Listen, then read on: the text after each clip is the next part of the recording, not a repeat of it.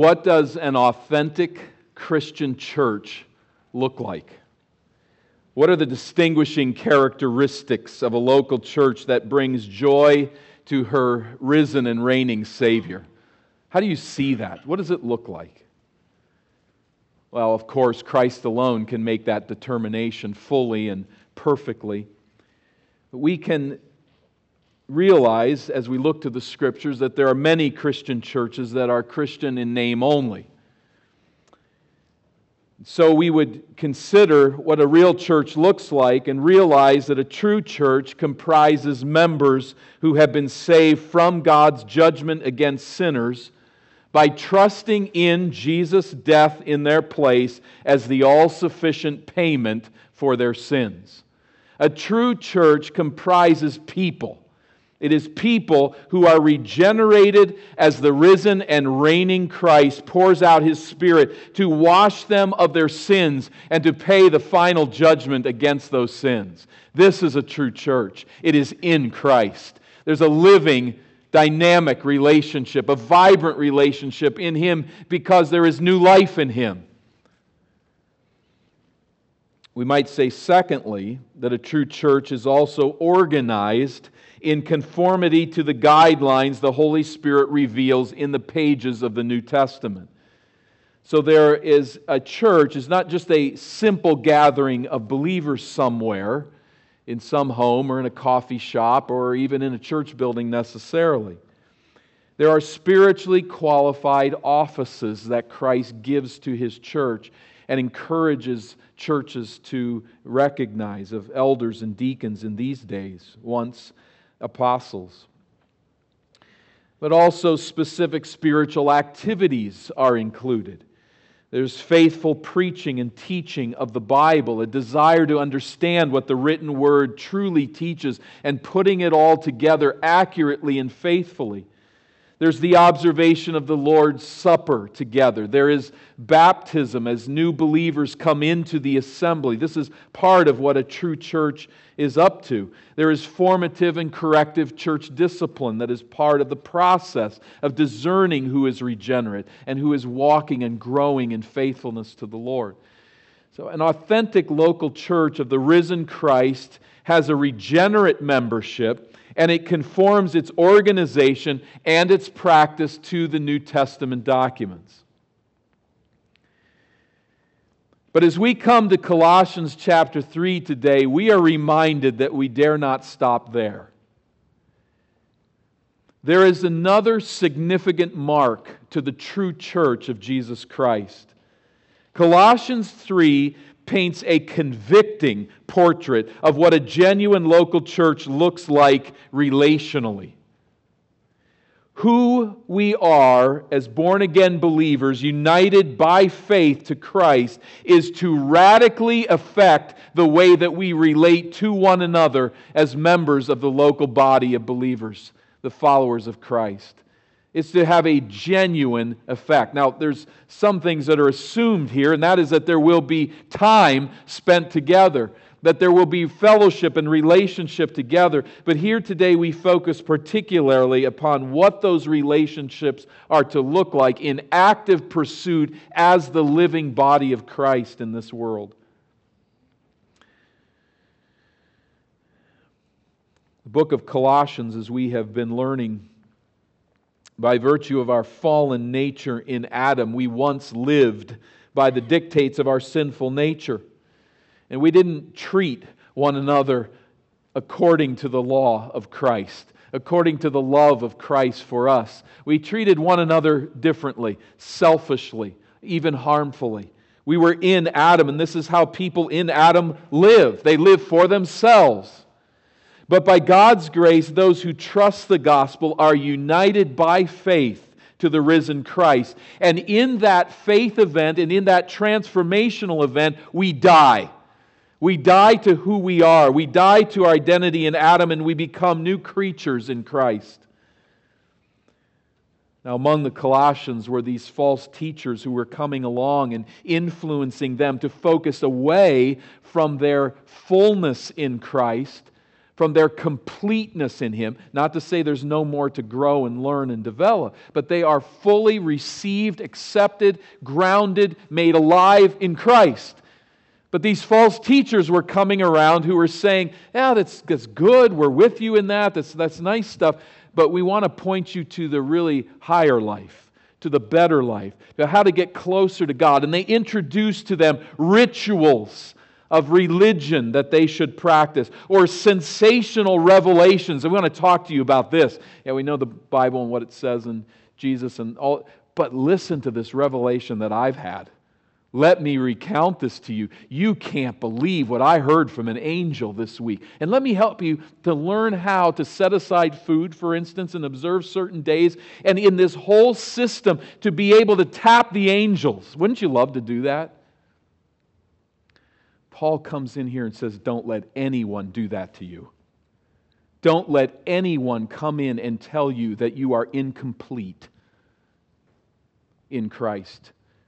There is a fullness in Him. There is a richness in Him. There is an identity in Him. And that is where you need to focus. Don't turn away to ritualism. Don't turn away to sensationalism.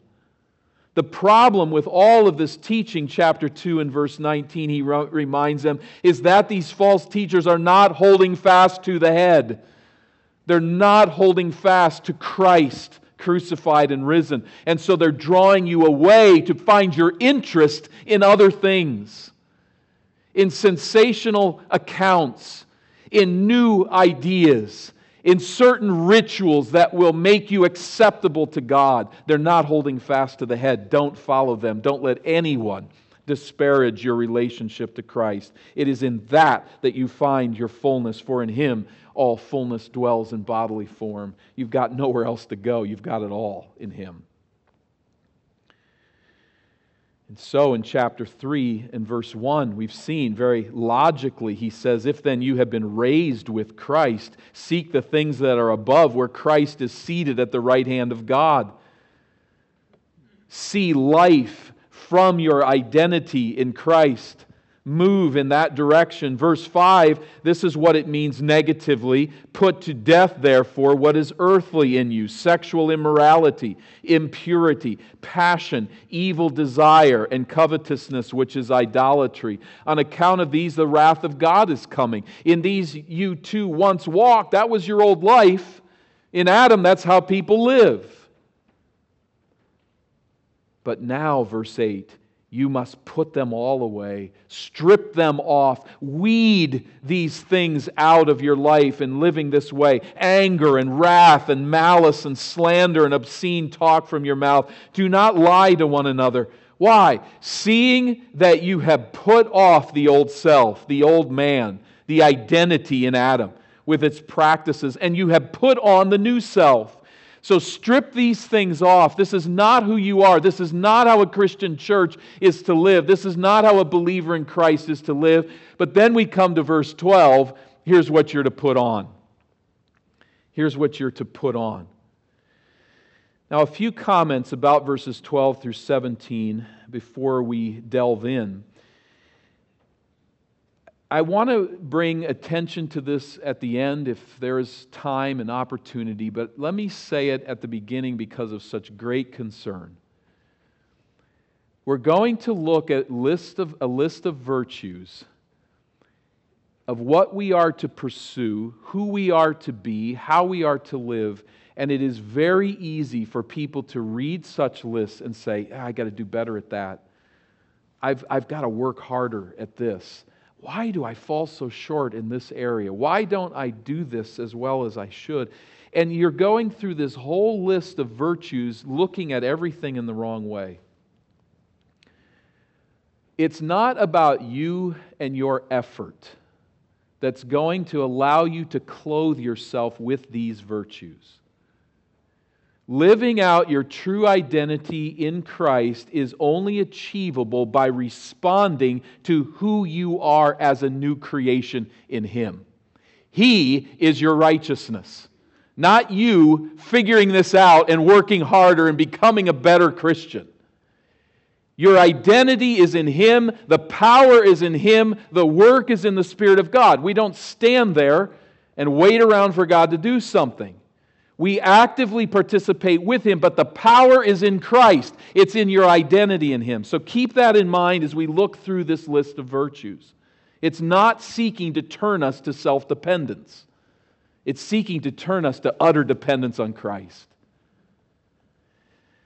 Secondly, I'd like us to note the thoroughly relational corporate nature of this exhortation.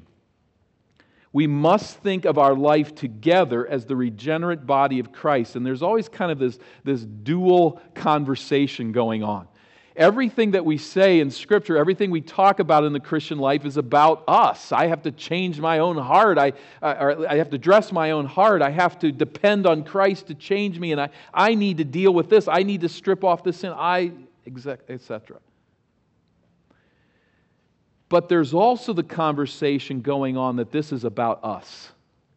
This is about us as a church and how we relate together so that our identity is in Christ, not self. That identity is also in the body of Christ, the church. And we need to see ourselves as individual members laboring together as an assembly as we go through this list, not making it simply and purely a personal inventory, but rather a corporate inventory. What does a true church look like? Here it is. At least one aspect of it. We've looked at other, mentioned others today, but this is about that one aspect. A third point before we delve in, and that's about the outline. Uh, it's not necessary, probably in verses 12 through 17, to have a distinctive outline of points that he works himself through. But it's really kind of one sustained exhortation. But I'm, I'm going to present three points that are suggested by the way that Paul groups these verbs. So don't make over much of these points, but they're all obviously ideas that flow from the passage. So let me begin with the first here as we move into verses 12 through 14, and that is this clothe yourselves with the virtues of your new identity in Christ. Clothe yourselves with the virtues of your new identity in Christ. Let's look at verse 12. Put on then, as God's chosen ones, holy and beloved, compassionate hearts, kindness, humility, meekness and patience, bearing with one another, and if one has a complaint against another, forgiving each other. As the Lord has forgiven you, so you also must forgive. And above all these, put on love, which binds everything together in perfect harmony. Verse 12 Put on then, put on then follows the stripping off of the immorality, of the godlessness of our life in Adam here is what we are to put on. And we, we notice here that the basis of Paul's instruction through this section is declared here right at the beginning of verse 12. Put on then as God's chosen ones, holy and beloved. So we have the then, which speaks of stripping off the ungodly ways, or then, pointing back to verse 10, you have put off the old man in Adam, the old self. Having done that, now put on. Before I get there, I want to just say, he says, as God's chosen ones, holy and beloved. That's the basis. What is it? If you're following me, and I think if we're following Paul here, he's saying it's who you are in Christ. It's who you are in Him. You are God's chosen ones. God has chosen you as his child. You belong to him by virtue of his electing grace, like Abram of old. You are holy ones. You are set apart from the world and dedicated to God as his children. You are beloved. God has chosen to rescue you off the trash heap of your sin. He has set you apart as his holy child for one reason he chose to love you. You didn't earn it. It's not where you were born, it's not what you deserve. He loved you. It's the, on this basis that we now put on the virtues of Christ. We are beloved children, chosen by God. The most brilliant man I've had the privilege to meet in my life once told Beth and me that there were two things that he was prepared to ask Jesus when he met him in eternity. He'd come to faith later in life as a, or as a college student, I guess, and uh, he, he, and I can't remember what the first one was. It was profound, but the, the second one stuck with me through the years. He told us with tears welling up in his eyes the thing that I want to ask Jesus is why me? Wow, that's it, isn't it? Why me? This is a man who spends his days humbling people with his brilliant mind and scientific skills. But there's the humility that comes when we really get it. Why me? There is no answer outside of the deep and eternal, abiding love of God for his people. And when you take that to heart, you come to really recognize that I am chosen by God and set aside as His child out of this world, set apart to live for Him, that I am His loved child by His mercy and grace. Then, He says, on that basis, Put on these virtues compassionate hearts. The Greek is bowels of compassion. When we talk about a bowel movement, it's not a very lovely topic, is it? But when they talked about a bowel movement, they were talking in some sense of that inner surge of feeling for people in need. To be moved in one's bowels was an inner surge of heartfelt, compassionate regard for others and the picture that we have here, of course, is Jesus. As he sees the crowds, he is moved with compassion. There's an inner response out of love for them because of their need. He didn't see them with petty pride, he didn't simply marvel at their numbers. He did not see them as an irritating inconvenience. He saw the masses of people before him and he was moved with compassion. He cared deeply about people. Kindness. What does the true church look like? People put the interests of others ahead of their own in kindness. Kindness is not combative, with people or disinterested in them. It extends care. It looks at the needs of others and treats them kindly. Humility. Humility does not permit us to assert ourselves out of pride. It does not let us insist that people honor the reputation that we imagine for ourselves. And when they don't honor that reputation, we're angry. Humility permits us to see ourselves for who we truly are sinners saved by grace and followers of a Savior who left the splendors of heaven and washed his disciples' feet. Humility is that spirit that says, I am at peace with God. I see myself for who I am as such a one. And I don't defend who I am, I defend who Christ is. Meekness is added then there at the end of verse 12. A meek person is one who is not impressed with himself or filled with her own self importance. To be meek is not to be weak. Rather, it is an inner quality that endures trials patiently and remains kind and respectful of others when under stress. Wow. This, the, the conviction should be rolling by about this point for all of us, all right? That under stress, thinking of others. We think of ourselves when we're under stress.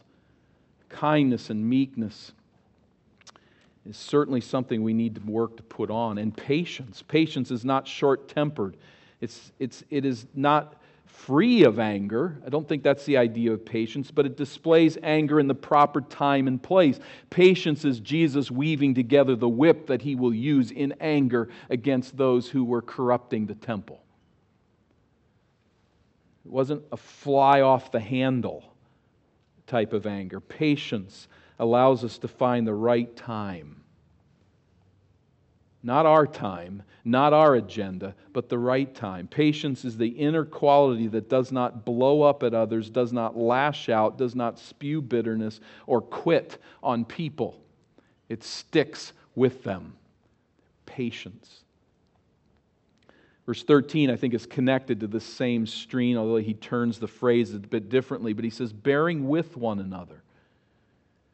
And if one has a complaint against another, forgiving each other, bearing with one another. Well, that doesn't sound so noble, does it?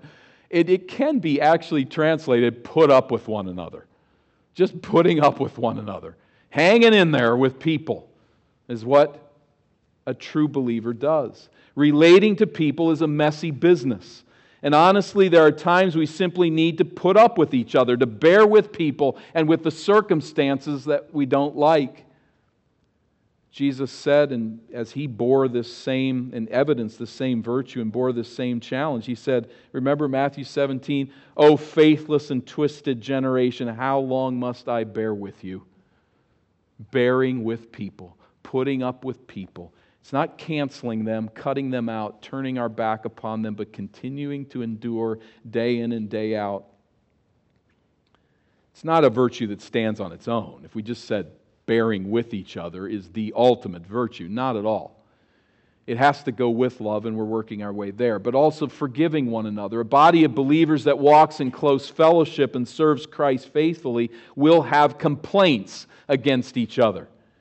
We will wrong each other. We will offend each other. We will act selflessly toward one another from time to time. When our identity is in Christ, when Christ is our life, we respond to such offenses by forgiving. We do not keep a record of wrongs or hold grudges, but we rejoice to forgive and to reconcile with one another. And notice the motivation for such a forgiving spirit. The end of verse 13 is As the Lord has forgiven you, so you also must forgive. The local church should be an environment in which we are evidencing and practicing the forgiving grace of God. It's on display as we forgive one another. No excuse for our sin, knowing that others are to forgive us, but rather it is something that we are to take to heart to forgive others.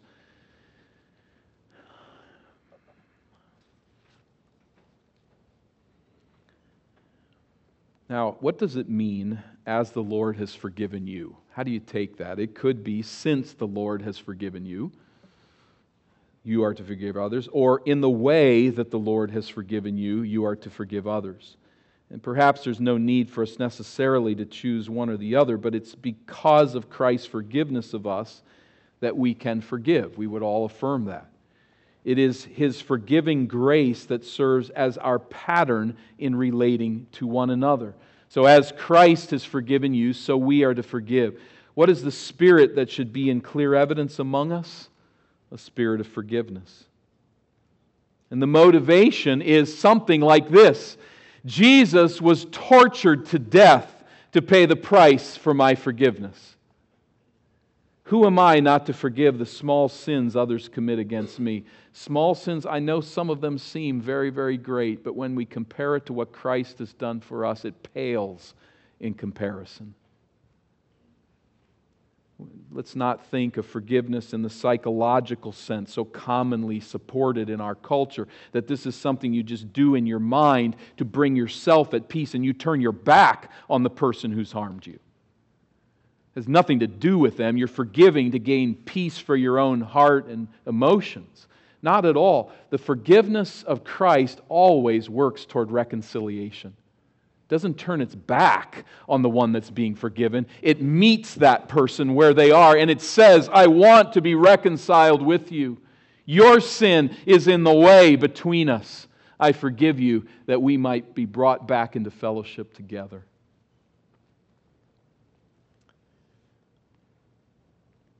Fourteen, and above all these, put on love, which binds everything together in perfect harmony. This is debatable as to specifically what he means by everything, but I take this to be that love is like a coat that you put on and binds all these other virtues together. Love for one another is to infuse every virtue. And if you think about this, you could go through this list and there could actually be a level of competitiveness in it. I mean, it's silly, but we do these little games. So I'm more humble than you are we, we, don't, we don't say that to anybody because it would sound so dumb, but in our mind, we play that out. Look how humble I am, more than you. Or take any of the other virtues that are, that are referenced here. It can become competitive, it can become self serving. But love infuses all of them with an others orientation. Apart from love, even virtues can devolve into competition between members. They can devolve into dutiful obligation or into a martyr's complex. I am so meek. I am so patient. I bear with other people so wonderfully because there's so many dumb people out there to bear with. Love won't let us do that.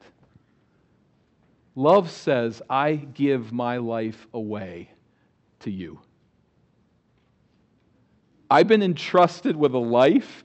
I've been trusted with abilities. I've been trusted with time and interest, and I pour it out for your good. And so, humbly, patiently, bearing with other people, forgiving one another, we give ourselves away for the good of each other. That's what a Christian church looks like. That's what a genuine believer looks like. That's what we put on. This supreme virtue, I think, is the idea of it being above all others. It is the supreme virtue, it, it infuses everything. As people age, as members spend more and more years together, as a church passes through seasons of life, the natural tendency is for our history to begin to pull us apart. It's happening in our nation. Just think of our nation's history. It, people begin to be pulled apart. We, go, we grow tired of one another. We dent one another's pride. We can identify one another's weaknesses so clearly. Our only hope in all of this is love. It is to choose to live each day for one another's good, to invest in each other. What does a real church look like? It's marked by sacrificial love. May God help us to so love one another as a church. Clothe yourselves with the virtues of your new identity in Christ. Secondly, as we move to verse 15, submit to the rule of the indwelling Christ as a body. Submit to the rule of the indwelling Christ as a body. Verse 15. And let the peace of Christ rule in your hearts, to which indeed you were called in one body, and be thankful. Let the word of Christ dwell in you richly, teaching and admonishing one another in all wisdom, singing psalms and hymns and spiritual songs with thanksgiving in your hearts to God. Verse 15 Let the peace of Christ rule in your hearts the peace of Christ may refer to the peace with God and resulting peace of soul that is ours as a result of our union with Christ. As believers in the gospel, we're no longer at war with God in our souls. And that inner peace is then to govern and it is to arbitrate our relationships with one another. We're not to give off a spirit of agitation. We're not to give off a spirit of distrust in one another or a desire to go to war as if we come to church with boxing gloves on and think that's gracious because I'm not going bare knuckled. We are rather to exude a spirit of peace. What does a real church look like? People are at ease with one another. That, that's understated, but I think it includes that. They're at ease with one another. They trust one another because they're peaceful. They exude that spirit of peace. There's an aura of peace that flows from God to them and to them to others. We're called to be governed by such peace in one body, you notice there in verse 15. Very significant phrase. We are to concentrate on a corporate spirit of peace. That is, you and I, as we relate to each other, as we see one another and talk together, as we relate as a church and minister together, we are to be laboring, all of us together, to create an environment of peace and to be thankful.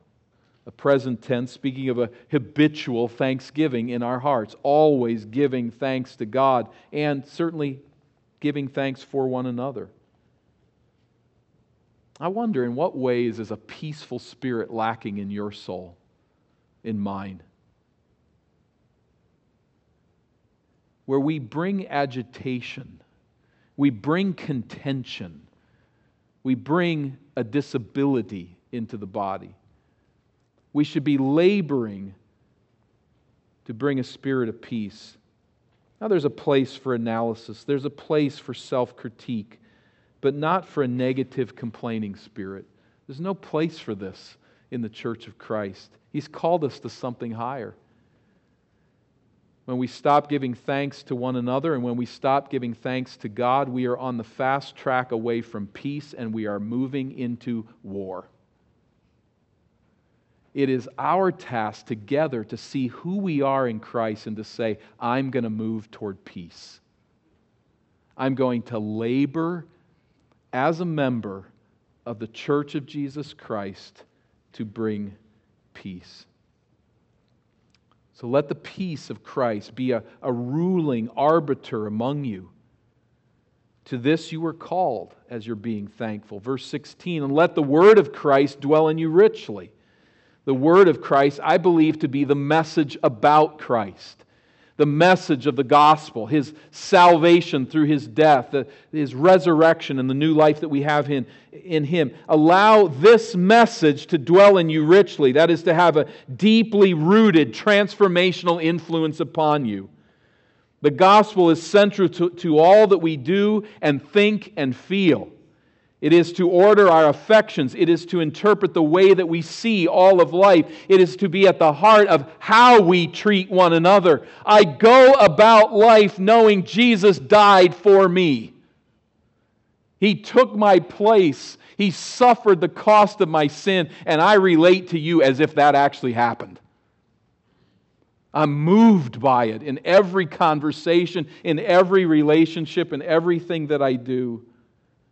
It dwells deeply within me by God's grace. That's what we're to put on. The gospel is central to all that we do. As Douglas Moo puts it, Paul is urging the community as a whole to put the message about Christ at the center of its corporate experience.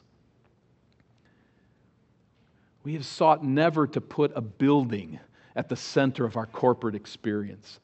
We sought never to put a culture at the center of our corporate experience. There's not a lot we can do to help ourselves with the building we have, the culture in which we live. That's life, that's a given. But it's not at the heart of who we are. Who we are should be who we would be in India, in China, in Pakistan, in Christ. We're in Christ. That's the focus that dwells deeply among us. Teaching and admonishing one another in songs. There's debate as to its teaching, comma, admonishing, comma, singing, comma. Or is it teaching and admonishing one another with your songs? Which is very probable. One way we work to fill the church with the knowledge of Christ crucified and risen is to sing songs with rich biblical themes. That's going on in this place all the time. And I rejoice and I despair sometimes of how do you communicate the Word of God. But there's a wonderful alternative approach. It's kind of like the fastball and the curveball. There's a different velocity, a different speed. And when we're singing songs on Sunday morning, as we have this morning, there is truth being taught slowly. You, you, just can't sing words real, real fast. I mean, the music makes you slow down, makes you think about it, and it, and it, has a, it has a unique effect upon us as well. And by God's grace, we continue to see the church teaching itself good theology, admonishing one another. The singing of the church is to exhort, to encourage, even to correct. Have you been corrected by the singing of the church? Think about that. You should be. There's corrective, convicting statements that are being made and that we're singing to one another. So there's a message going on here right now with one voice sounding and the Spirit of God teaching all of our hearts in this moment. But in the singing of the church, we all raise our voices and we all teach one another and admonish one another. It's one of the reasons that a church has to be careful with what it sings with the text that is being displayed, does it dis- display truth? It can't simply be a catchy tune or a popular song, it has to speak the truth of God. It admonishes in all wisdom, that is, with skill and insight. Paul is not exhaustive here, but rather, I think, illustrates one way that we teach and admonish one another. And that is through, you see in verse 16, psalms, hymns, and spiritual songs. I don't know that a rigid distinction can be supported in these statements what these are songs, hymns, and spiritual songs. It's really common, particularly perhaps in America, for people to look at their church's culture and say, here's the psalms, hymns, and spiritual songs that we sing. I, we don't know exactly what they were, but certainly the psalms drawing attention to the Old Testament Psalter and hymns, we have one very likely in chapter 1, verses 15 through 20. A rich, Christologically beautiful, a, a, Christologically rich and beautiful text that's there that teaches who Jesus is. Probably a, a, Christian hymn, an ancient hymn. Spiritual songs, the very broad word, what it means, we're not entirely sure. But there's different types of songs, different types of singing that the church does to build itself up, different content. So the gathered church of Jesus Christ is to be a singing church. It is to sing not for entertainment particularly, but it is to sing to build one another up. There's a spiritual work that is going on as the church sings, and this is Christ's intention. So he says, Clothe yourselves with the virtues of your new identity in Christ. Submit to the rule of the indwelling Christ as a body. And thirdly, do everything for Christ's honor with thanksgiving to God. Now, all of this flows together. Indeed, we see that thankful hearts at the end of verse 16, and that will show itself at, the verse, at verse 17 as well, which we now read. And whatever you do in word or deed, do everything in the name of the Lord Jesus, giving thanks to God the Father through him. There it is. There's how it looks. Whatever we do in word or deed, it encompasses our relational interactions with people. What does it mean to do everything in the name of the Lord Jesus? In it means in coordination with his character and will, submissive to his lordship, in response to his authority, promoting his glory.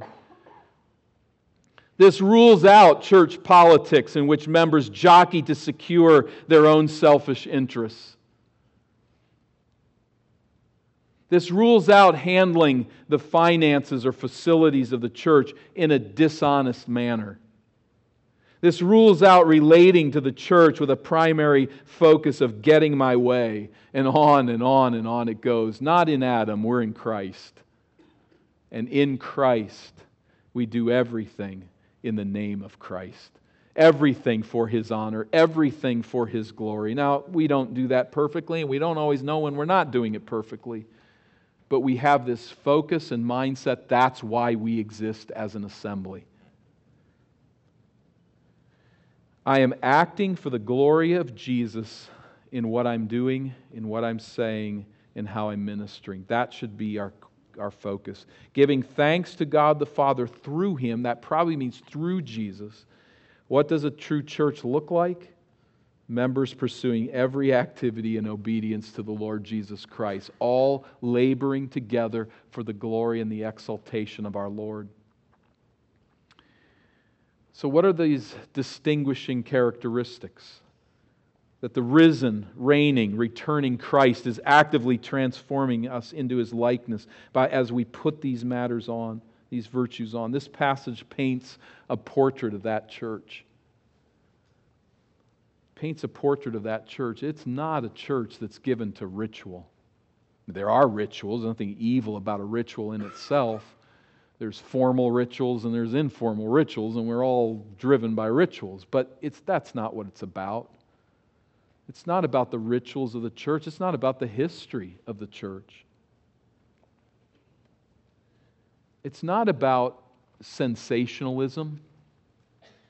Let's get really riled up about what our culture's doing, what is happening in the public square and let's make that our rallying point.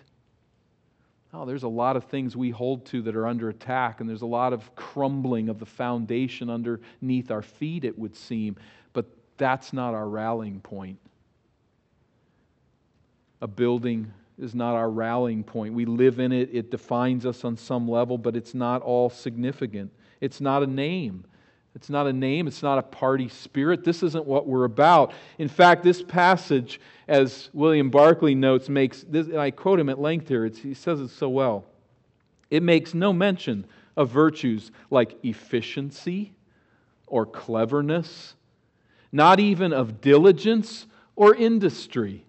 Not that these are unimportant, but the great basic Christian virtues are those which govern human relationships. Christianity is a community.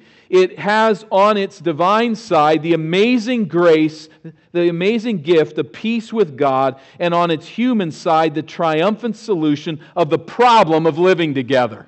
Isn't that a great phrase? The problem of living together. Living together is a problem, let's admit it. I mean, living on an island all by yourself is a problem too, and I think a larger problem Sometimes we think it might be kind of nice, but not really. Living together with people is necessary, and living together with people is a problem.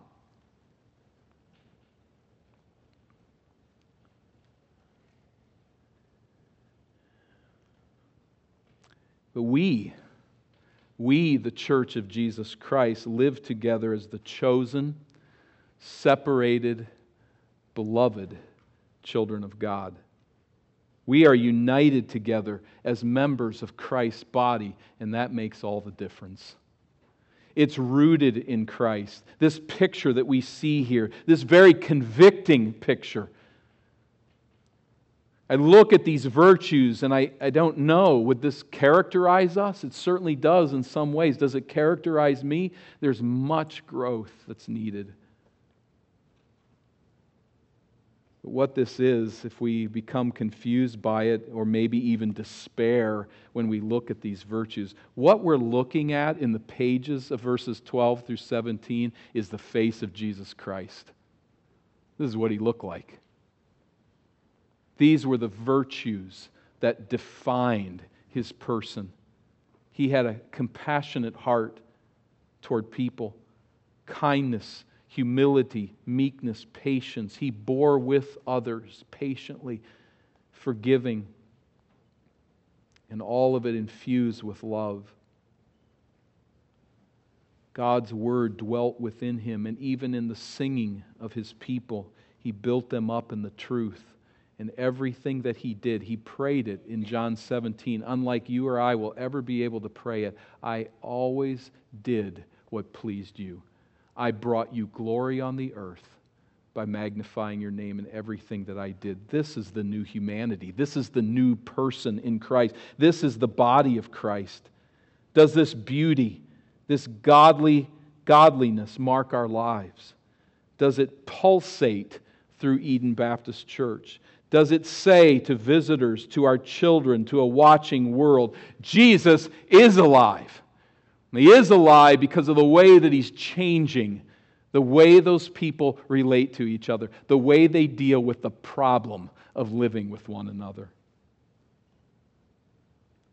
I mentioned in the introduction the temptation in all of this to self dependence. What I want to point us to, once again, is that we are in all of this living out who we are in Jesus Christ. We're living out the new person that He has made us. So, this isn't a list of shame, though it certainly is convicting and there are changes we need to make, but it is a list of showing us the face of Jesus and saying the risen Christ, through His Spirit, is transforming you and me into that person that these virtues would flow from our lives is the project that Jesus is up to if you're in the project. If you have come to lay your sins in His hands, to trust that His death pays the penalty of those sins, to say, I don't want my old identity in Adam. I want to have the new identity in Christ. If you have come to saving faith in that message, He has made you a new person. This is who you are becoming. And the way there is for us to continue to identify with who Christ is and who we are in Him. If you're outside of Christ, if you have not come to that place of regeneration and faith, there is no chance that this is going to be who you are becoming. There's no chance. You're going to serve yourself, you're going to serve your pride, you're going to serve your sensuality, and you, if you remain in that mode, are going to die utterly miserable and lost. But in Christ, there is hope to be made new. So if you've come to the place and you say, I'm sick of me, there's nothing but emptiness. There's nothing but futility. There's no hope in it. There's no joy in it. I'm sick of me. Then see the face in this page, in this passage, see the face of a Savior who calls you to Himself as man and God to give you salvation and to rescue you from you, and to rescue you from the judgment that comes to those who are separated from Christ because there's no other possibility. That salvation he holds out to those who will come and believe. Lord, we are awed by what you're doing. We, we have to believe it by faith, we have to trust it by faith. A lot of times we don't see these virtues in our lives. We struggle. But I pray that little by little, step by step, you will bring us to clothe ourselves with them. And for those who know not Christ, may you bring them out of their self effort, out of their pursuit of one experience after another, out of their pursuit of standing on the little pinhead of self and trying to balance their life there. I plead that you give them a life, a life in Christ. For those of us who know you, we just pause here to give you thanks and to ask that we as a church might do everything in the name of the Lord Jesus, giving thanks to you, our Father, through Christ. In his name we pray. Amen. As a way of reflecting as the family of God on what we've just heard, the song that was sung during the offertory. I'd encourage you to listen to it, to think about the words, to make it the meditation of your heart for just a few moments. And if you're able to sing, if the tune is one that's familiar to you, join right in and sing it from your hearts. Oh, how good it is.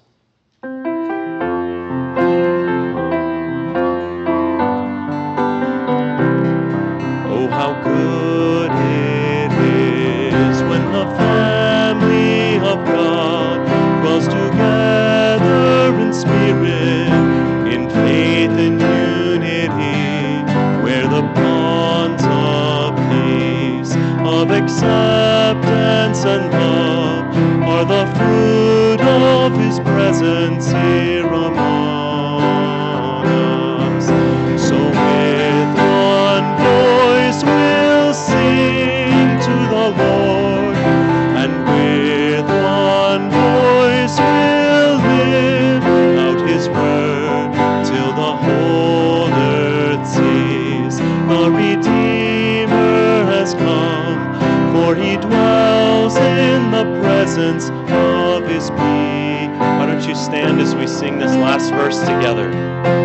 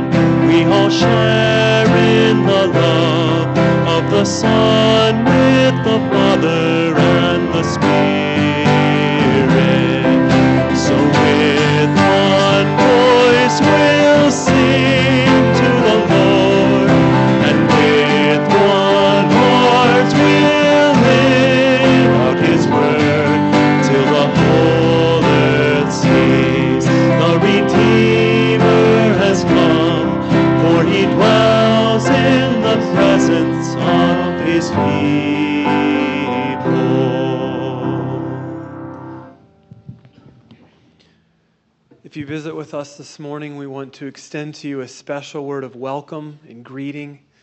And, and we trust that in some way you have seen personally that it is our goal for the message of Christ to define us and to be who we are as about as who we are about as a church. We'd love to talk with you further and meet you this morning. If you're able to um, stick around, we